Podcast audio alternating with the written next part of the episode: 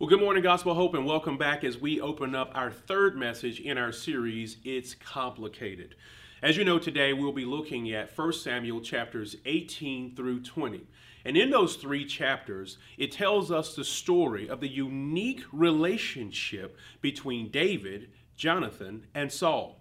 And what you're going to find as we unpack this story, if there was ever a group of relationships that were complicated, it was this one.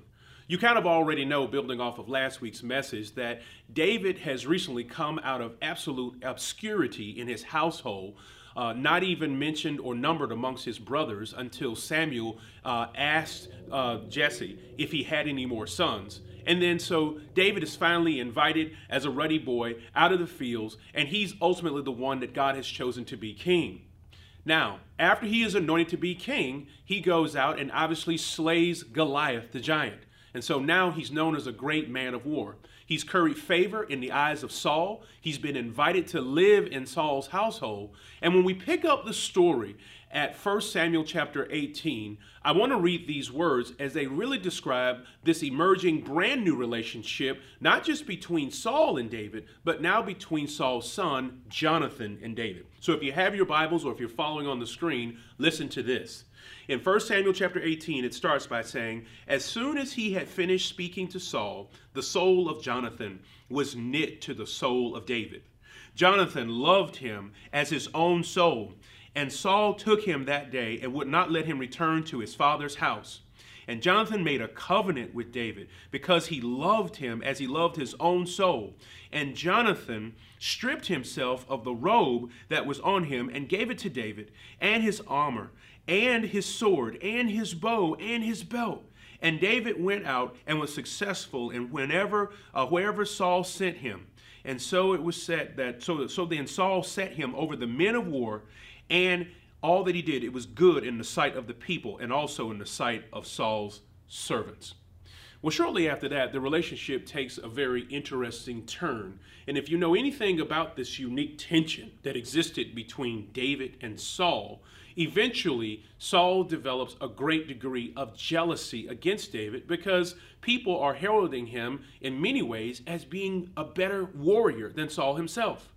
But stuck right there in the middle is Jonathan, who is Saul's son, who loves David deeply and finds himself throughout chapters 18, 19, and 20 trying to help David avert danger that's brought on by his dad. So it is Jonathan finds himself sometimes needing to choose, or maybe the tension to choose between loyalty to the kingdom, loyalty to his dad, loyalty to David. And so you have David, who was recently just a shepherd boy, now being promoted by God into this position of king. He's now being put on a public stage to, to defeat Goliath. And now he's going to find himself on a regular basis running for his life as Saul tries to kill him. Well, at the same time, Saul also is struggling in his relationship with the Lord, finding himself regularly being tormented by a spirit and also find himself being tormented by his own jealousy and greed and desire to keep David from becoming or to usurp him or to take over his role as king. I know that sounds complicated, and that's why the series is called that. It's complicated. But before we delve too deeply in those relationships, I want you to understand three things that will really help you to fully appreciate today's message. There are some times in this story where you and I are going to look and feel like David. There are other times where you and I are going to look and feel like Saul. And there are other times where you and I are going to look and feel like Jonathan. But regardless of sometimes feeling like David, sometimes feeling like Saul, and sometimes feeling like Jonathan, what I want us to do is to elevate our view and to know that every time that we can focus in on the sovereignty of God and how He is making Himself available and sufficient in this story.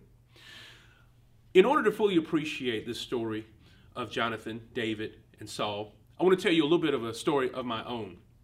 My very first job at the age of 15, after having walked around the neighborhood from the age of 12 and on uh, with a, a lawnmower and a gas can, I finally got the call the call from my brother-in-law to come to the big leagues, a real job, if you will, at a brick and mortar um, institution. He was going to give me a job working as a part-time associate at an um, auto parts company. And so here I come on my first day, and I'm uh, given an opportunity to not only be a part time automotive counter salesman, but to also sell tires. Selling tires was uh, something that I really loved. Didn't have a whole lot of experience at it, and many of the people who came up to buy tires from me probably knew that as well because I was this young kid. But I figured since I didn't have a lot of experience, I'd have to develop expertise. And so I would go in and I would do all these studies on all these different types of tires. And so what I came to learn is that every tire that we had in inventory was designed for a very specific purpose. And those purposes, without getting too deep into them, usually fall somewhere in the area of having great traction, great uh, water wicking capabilities, or managing temperature, or control and keeping down noise. Now, when we think about these different types of tires, most people would come in and rather than buying the original tires that were uh, found on their vehicle, they would want to have like an all purpose, an all weather, or an all season tire. The challenge with an all season tire or an all weather tire was this while it had characteristics and attributes of a good winter tire and also a good temper- all temperature tire and also a good traction tire, no tire could perform as well as a winter tire when it comes to driving on snow. No tire could perform as well as a, as a, as a, uh, a speed tire when it came to maintaining great traction. But people didn't want to limit themselves into one of those uh, uh, types of tires or the other, so they would say, well, give me an all season tire. And they were generally cheaper. You see, the problem with all season tires was that no, they aren't built exclusively for speed, they aren't built exclusively for traction, they aren't built exclusively for comfort. They're typically just built to try to bring a little bit of all those characteristics in one. And so, what we find is that people were willing to compromise for a lower price just to get a little bit of all of them, even if it's not exactly what they need. I tell you this story because I want us to realize that we have an all sufficient God, and that no matter what season we're in, whether it's a rainy season, a snowy season, a hot season, regardless of what difficulties we're going through, regardless of what kind of roads we need to navigate, God is indeed a God for all seasons that we don't have to feel like because uh, the Lord uh, uh, is, we don't have to ever feel like we're, we're compromised when we choose to follow God and place our faith in Him. We have an all season Savior. So, regardless of how we feel, whether I'm feeling like David, person who is a victim that's under attack, or whether I'm feeling like a Saul, a person who is jealous and there's some real sinful work going on in my heart, or whether I'm a person that's like Jonathan, caught in the middle between a great friend with whom I've covenanted and also my father, whether I'm feeling stuck in the middle, no matter how I feel in a certain season of my life, and then we are because we will experience all of those seasons. No matter how I feel about that season, I need to know that God is sufficient in every season. God is sufficient in every season, regardless of how I feel in any given season. And that's kind of the big story that I want to talk about today as we walk through this story through the lens of David, through the lens of Saul, and also through the lens of Jonathan. So, when we think about what's going on in David's heart, reflect again on just the past two messages. David has made a great come up. I mean, his, his heart is humbled. He's glad to be used of the Lord. he has great confidence in what the Lord is doing in his life. And he sees himself being put on a stage that he's never been put on before. And then suddenly, things change. He's just being David, but his life is marked by back to back challenges, right? The first challenge is his, he's left out in the field by himself. The second challenge is that he's, once he gets called up, he also goes out into battle to slay the giant. Now, the third challenge is going to be depicted here in chapters 18 through 20. Listen to these words in chapter 18 of Samuel, 1 Samuel, beginning with verses 6 and following. It says, As they came home, when David returned from striking down the Philistine, the women came out of all the cities of Israel singing and dancing to meet King Saul and with tambourines and with joy and singing with musical instruments. And the women sang to one another and they celebrated. Saul has struck down his thousands and David his ten thousands.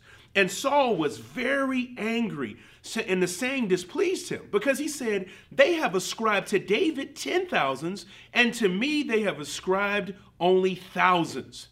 And what more could he have but the kingdom? And so Saul eyed David from that day on. Literally, what's happening in the scripture is that from that day forward, Saul sought a way to kill David. So here it is a young man who just a short while ago was minding his business, tending to the sheep, slaying the bear and the lion, now finds himself working in the kingdom after having slain a giant, but now the very man that he is seeking to serve actually wants to slay him. Have you ever felt like that? Have you ever found yourself in a place where you felt like you were just trying to do life, living for God the best you can, but everywhere you look, there's challenges all around? Seasons change on a regular basis, but God does not.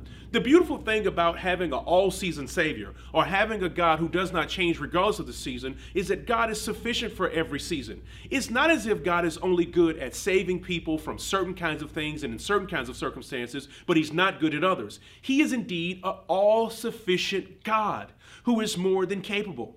When we find ourselves wearing David's shoes, I would ask us to do one thing to remember when we find ourselves in David's shoes, where it seems like we've got challenges on every side, it seems like in one season of my life it's raining, in another it's scorching heat, in another it's sleet or snow, regardless of the circumstances, no matter what's going on in your relationships, no matter what's going on between you and your spouse, or you and your boss, or you and your relatives, or you and your neighbor, no matter what may be happening in your life, you and the society, you and the and the and, and your peers on the job, no matter what may be happening in some of your deepest relationships or your most distant relationships, you need to know that God is both equally concerned and he is actively involved. And so remember this. Remember, just like David, what God had done in the past. What God did in the pasture of David's life was he gave him the courage, the strength, the skill, and the ability to do what? To slay the bear and the lion. It was God who did that in the past. And we should remember also what God has done in our past personally. When no one else was watching, when it was just us and God and the little bitty assignment that we had before Him, remember and never forget how God has been faithful to us in the works that we have done in small spaces of life. Remember that. That's our job to remember. We don't have to be a people who tries to put our past behind us. God wants us to have a fresh recollection of our past so that we can see exactly how He's working on our behalf. But not only that, think about how God had worked through David, not only in the pasture, but also in public. Once again, it was a great challenge, but it was the Lord who gave David the ability to slay Goliath. We need to remember both the small wins and the big wins as a part of what God is doing in our lives. But guess what else David also needs to remember as he finds himself in this very different and new relationship landscape that God has prepared him for? He needs to remember that when nobody even knew David's name, that it was God who called him up out of the fields and had him to be numbered amongst his brothers. And then, even though he was the lastborn and not the firstborn, God technically made him the firstborn by anointing him to become the king of Israel. He needs to remember that because while God has done it, He's done something in the past that hasn't even been realized yet in the, in the future, but it will be realized in the future. This is not just David's life in God, it's also a demonstration or a display of our life in God. I should remember what the Lord did through the bear and the lion in my pasture of life, right? Because at that time, the Lord revealed to David that I am your strength. We need to remember what God did in slaying the giant. Because the Lord said, The Lord is for me. And the Bible tells us that if the Lord is for me, then who can be against me, regardless of how big they are or how daunting that task may be? But then the, the anointing oil that Samuel poured on David's head, and it said that the Spirit came upon him at that point, and the Spirit stayed with him. And that's a constant theme throughout David's life that contributes to his success throughout all of his military campaigns, and especially those that are featured in 1 Samuel chapter 18, 19, and 20. And so we see that the Lord is his strength, the Lord is with him, but also the Lord is for him. These things God also wants to reinforce in our lives. And often, the things that God has done to remind us of that are somewhere in our past if we will look carefully. We live in a world right now that doesn't want us to focus on the past. It always wants us to pioneer and to push forward. But God does very powerful, very potent things in our past that we should bring into the future that help us live with the kind of courage that we need in complicated relationship landscapes. You see, what David is getting ready to face in light of Saul's hatred for him, he needs to know that no matter how many spears Saul throws at him, that God has appointed him to be king. He needs to know that no matter how many spears or how much hatred that Saul has for him, that God has already slain a giant. He needs to know that no matter how many spears Saul may throw at him, that God's got his back, that he is with him, that he is for him, and that he is his strength.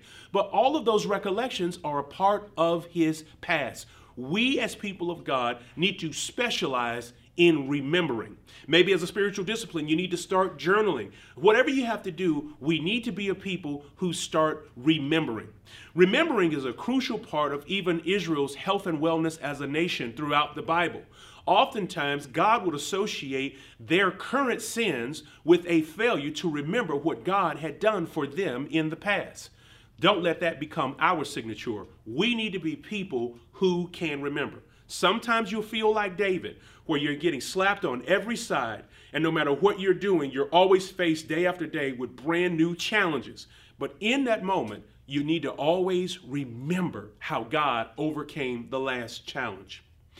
Remember, this is this. We should be doing life under the influence of a redeemed past, an empowered present, and a secure future. I'll say that again. This is what we should remember. We should be doing life as believers under the influence of a redeemed past, an empowered present, and a secure future.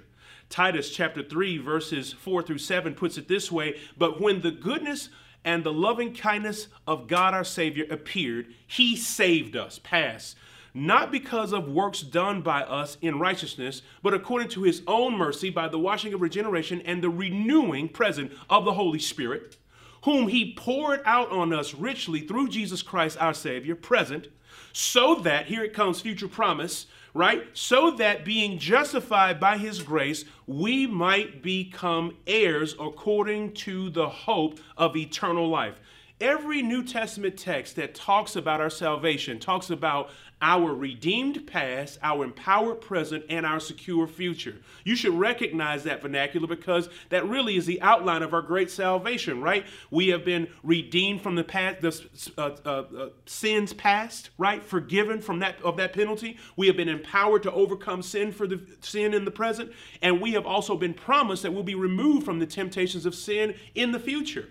But it isn't just relative to our sin that these three tenses of our salvation applies. It's even as we're navigating relationships. The Lord wants us to be actively reminded of how He has restored and recovered and rebuilt and dealt with relationships in the past and how He gives us empowerment to endure difficult relationships in the in the current times as well as an indication that he will stick with us in the future and that nothing can separate us from this. So we need to be people who remember.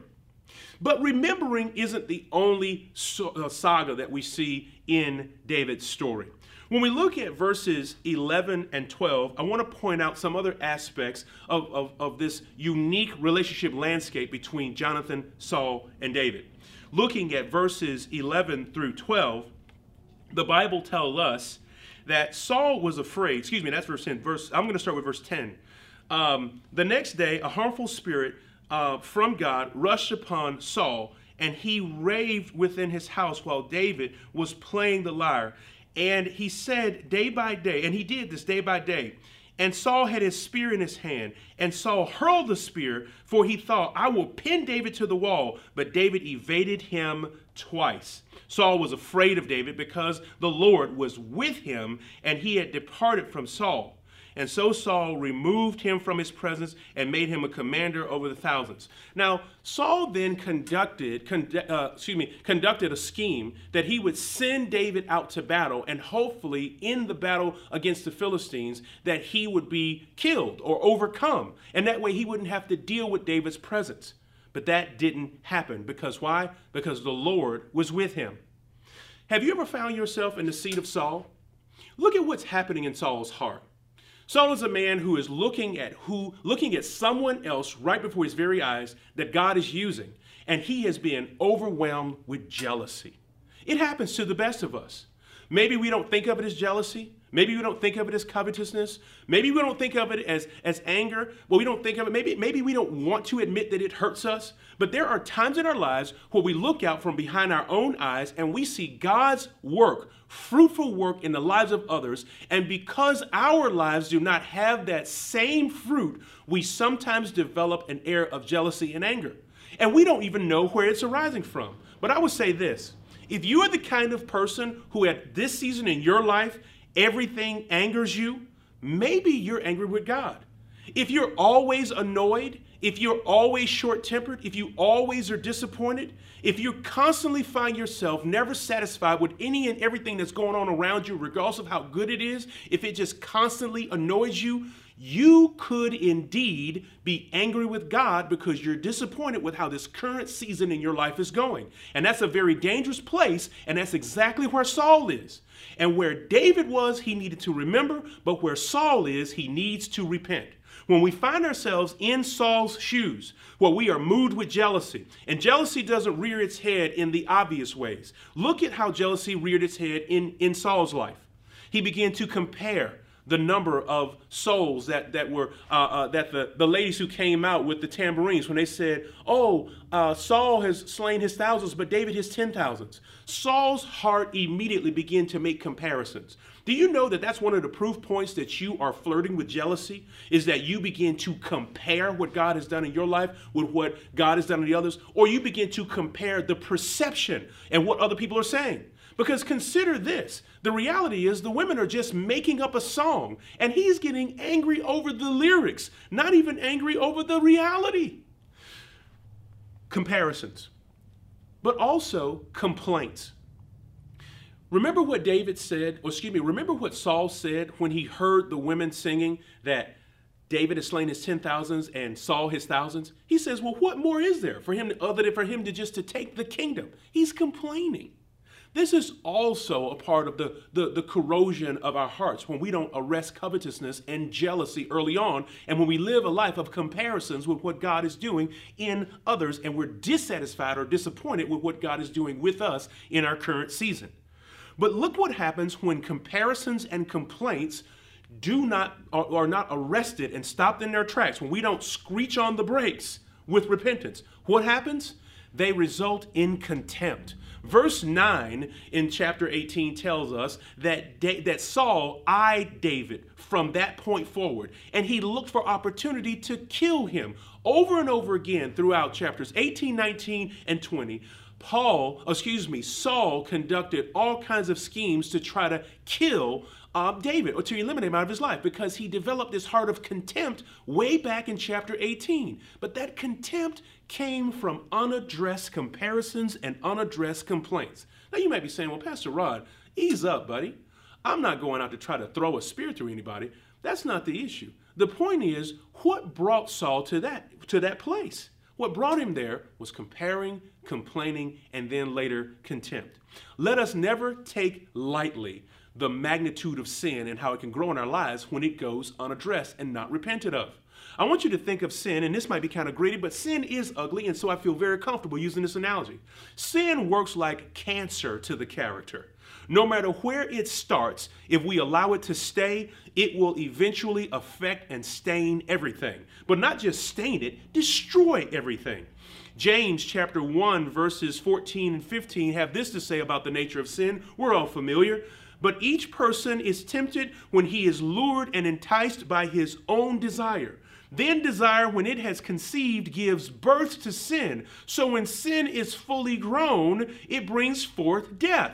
Most of the time, when we look at this text, we're thinking about the nature of temptation, but I want you to look at it a second time and understand the nature of unaddressed sin. Sin takes on this organic identity. It says that when it is conceived, then it gives birth to something, and then it continues to grow. And when it grows, it's not satisfied or finished until it produces death. That is exactly the nature of what cancer does to cells in our bodies. Sin is ugly, sin is gritty. And when we allow it to stay in our lives, it becomes a cancer to the character. And we need to be quick to address it. I want to say you this. When it comes to repentance, I want to make sure that in our day and time, we get a clear understanding of what repentance is and what it means to stop the cancer of sin in from ruining our character holistically. Repentance is this it's more than a religious apology, but it is actually an invitation of God's power to change me entirely and change me morally. Look at 1 John chapter 1 verse 9. If we confess our sins, he is faithful and just to forgive us our sins and to cleanse us from all unrighteousness. And if we say we have not sinned, we make him a liar and his word is not in us. Looking at that again, if I will confess, this isn't just saying, God, I'm sorry.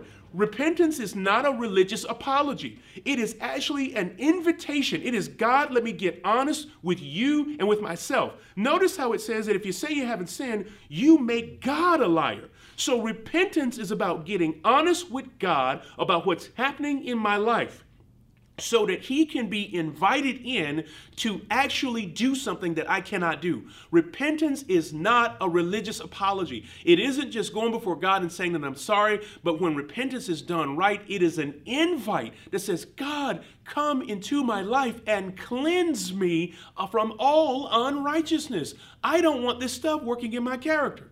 As a result, we need to be a people who repent regularly, who repent daily, because if we're just waiting for the big ticket items or when we feel bad or when we think we owe God an apology, we are allowing sin to metastasize in the character.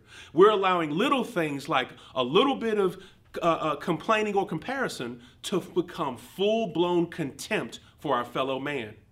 These kinds of attitudes can completely and utterly ruin our relationships if they are not addressed. There's also something else that I want us to see, and that is Jonathan. Jonathan's love and relationship for David is something special to behold. And I want to revisit it just one more time as we look at verses 1 through 4. As soon as he had finished speaking to Saul, the soul of Jonathan was knit to the soul of David. Jonathan loved him as his own soul. And Saul took him that day and would not let him return to his father's house. And then Jonathan made a covenant with him. And we've read this before. But he makes this covenant with David, right? And he takes off his own princely robe because he's the firstborn. He takes off his princely robe and puts it on him. He takes off his sword and his belt and he puts it on him. And then from this time forward, we see Jonathan playing this great role of, of, of, a, of, a, representative of the love of Christ. He, he, he intercedes for David because David says, Man, I think your dad's trying to kill me. And Jonathan says, Hey, listen, my dad doesn't do anything without letting me know first. And if that's the case, I'll, I'll, I'll, you know, I'll intervene. I'll be an intermediary for you. And that's exactly what he does. Saul sets out to kill David in, in one moment, and, and Jonathan helps him to hide. In another moment, it's Jonathan who, who goes to his dad and says, No, David hasn't done any sin. Why should you want to do this thing? David is a just, I mean, excuse me, Jonathan has this is this beautiful illustration of a person who is caught in the middle. Think about it. Sometimes you're David, where it just seems like you got challenges on every side. Sometimes you're Saul, where your primary thing you need to do is repent because you feel overwhelmed and disappointed by how by what God has allowed to happen in your life right now.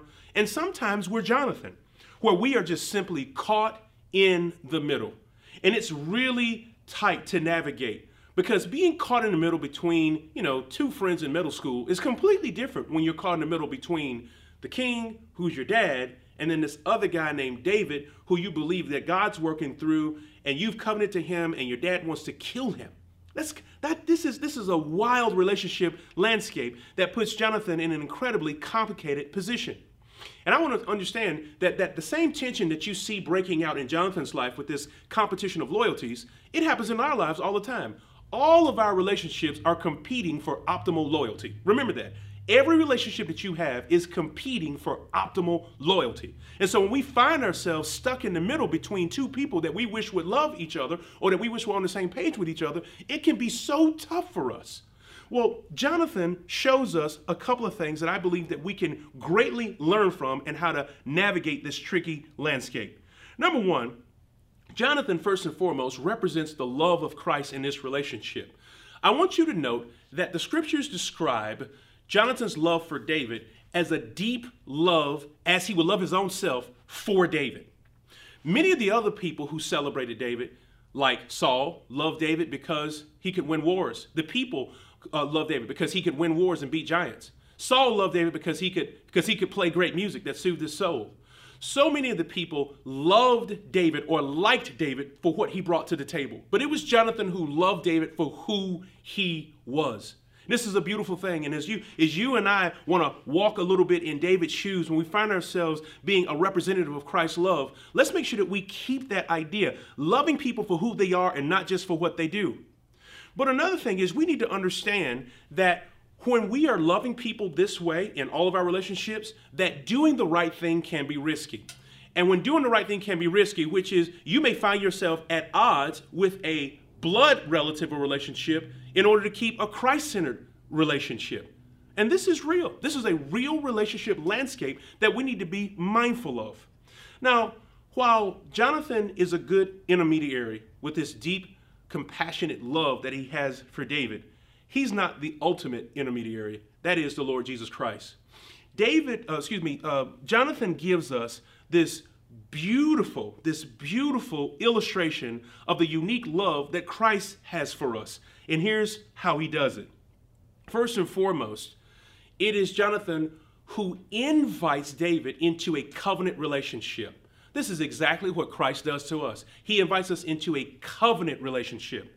Secondly, he invites David into this role, this, this, this relationship that includes imputation. He takes off his kingly or princely robes and he places it on David. This is imputation that is being seen in the passage when he does this. This is what Christ does. He, is, he doesn't just covenant with us, but then he gives us a new status. He makes us a part of the royal priesthood. He changes our name, he changes our identity, he makes us a member of the family. But then Jesus not only does that, but he's also an intercessor. That's exactly what Jonathan did for David. He interceded on a regular basis.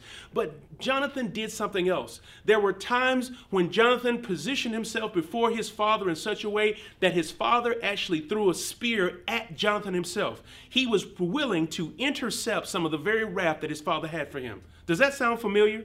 That Jonathan is actually a type or an illustration of the Christ in the fact that he invites us into this undying covenant. He is interceding for us in a variety of different moments, but he intercepts the Father's wrath on our behalf so that we can stay intact and not die under the heat of our Father's anger.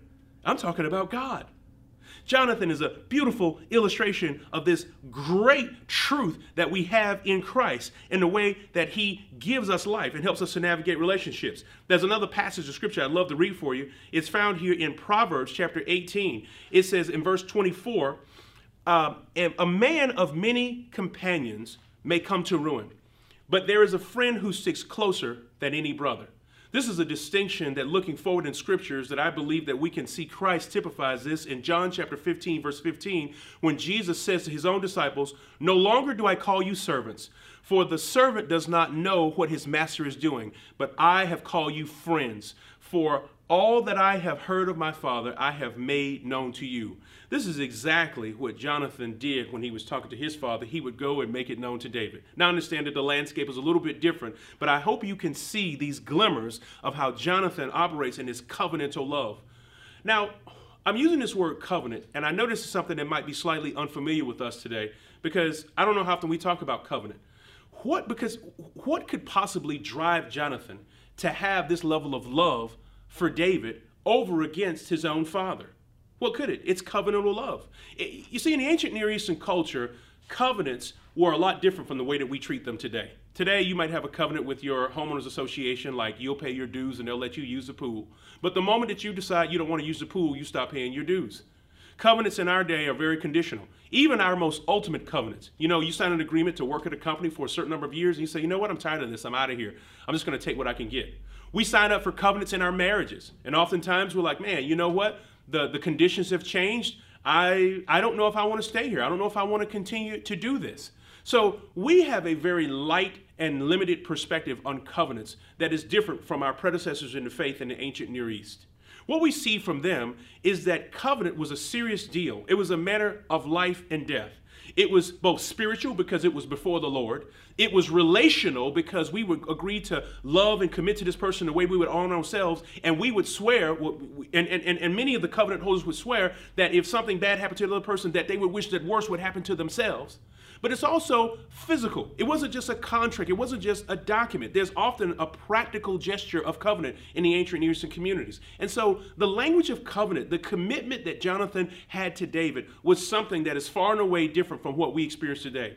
But aren't you glad that Jesus and his covenant with us and those who place faith in him is not fickle like the covenants we have today? Aren't you glad that Jesus Christ isn't trying to pull out of a covenant with us because we changed, the conditions change, the, the, the temperature is too hot? Aren't you glad that the Lord Jesus Christ is an all-season Savior, that no matter what season we're in in life, that He sticks with us, He continues to save us? Aren't you glad that Jesus loves us even superior, with, with even greater love than what Jonathan had for David, and whether or not we're the one who needs to remember, the one who needs to repent, or we're the ones who's trying to represent and navigate in different relationships, that Jesus is right there with us. You see, when we're trying to, to, to, to represent the interests of Christ and all these competing loyalties, uh, there, there's something that I believe that we need to steer clear of, and that is allowing alternative identities other than our identity in Christ to shape our loyalty. And so we, need to ground our relationships in the same kind of love that Christ had for us and become people that are consistent. Um, in addition to that, I want us to see this when it comes to this unique role that Jonathan plays. You know, Jonathan is a good mediator, but Christ is the greatest. Why is Christ the greatest mediator? You see, Christ is fully man, which means he fully understands what it means to be tempted in all points as we are, but yet without sin. He's also fully God, which means he understands exactly the wrath of the Father against sin. He's fully vested. He's equally, he's equally holding to the glory of the Father as he is to the salvation of God's people. And he's fully capable as Jesus positions himself as the great mediator between us and man. The scriptures say it this way, between God and us. Uh, the scriptures put it this way in 1 Timothy chapter 2, verses 3 through 6. This is good, and it is pleasing in the sight of God and uh, God our Savior, who dwells, or excuse me, who desires that all people be saved and to come to the knowledge of the truth. There is one God, and there is one mediator between God and men, the, the man Christ Jesus who gave himself as a ransom for all, in which, which is the testimony given at the proper time. Remember, Jonathan couldn't necessarily give his life on David's behalf, but he definitely stood up for David in many ways. But the Lord Jesus Christ did give his life for us. He stood directly in harm's way and he took on the wrath of the Father that belonged uniquely to us. He is the ultimate mediator. There will be times in life when we are called to also act as a mediator. But I want us to remember that when we mediate, that, that, that, that there's no such thing as a neutral or an unbiased mediator, but there is such thing as a mediator that is fully vested. Can you fully sympathize with those who you're trying to mediate between? But not just can you fully sympathize, but can you fully see that one, you can't be a savior, but can you fully represent the heart and the interests of Christ? We are living in a time right now where again, there are so many competing priorities, so many desires, uh, so, so many different places that are calling upon our loyalties. And we need to ground and center our affections and our loyalties in a single place so that when the Lord returns, that we are not found to be unfaithful because we have been serving all these alternative identities and alternative ideas. It's a tough spot to be in, but Christ has been the first one to be in that space as our great mediator. Um, I hope you hear me loud and clear today when I say that regardless of the um, how we feel in a given season, we have a God who is sufficient for every season.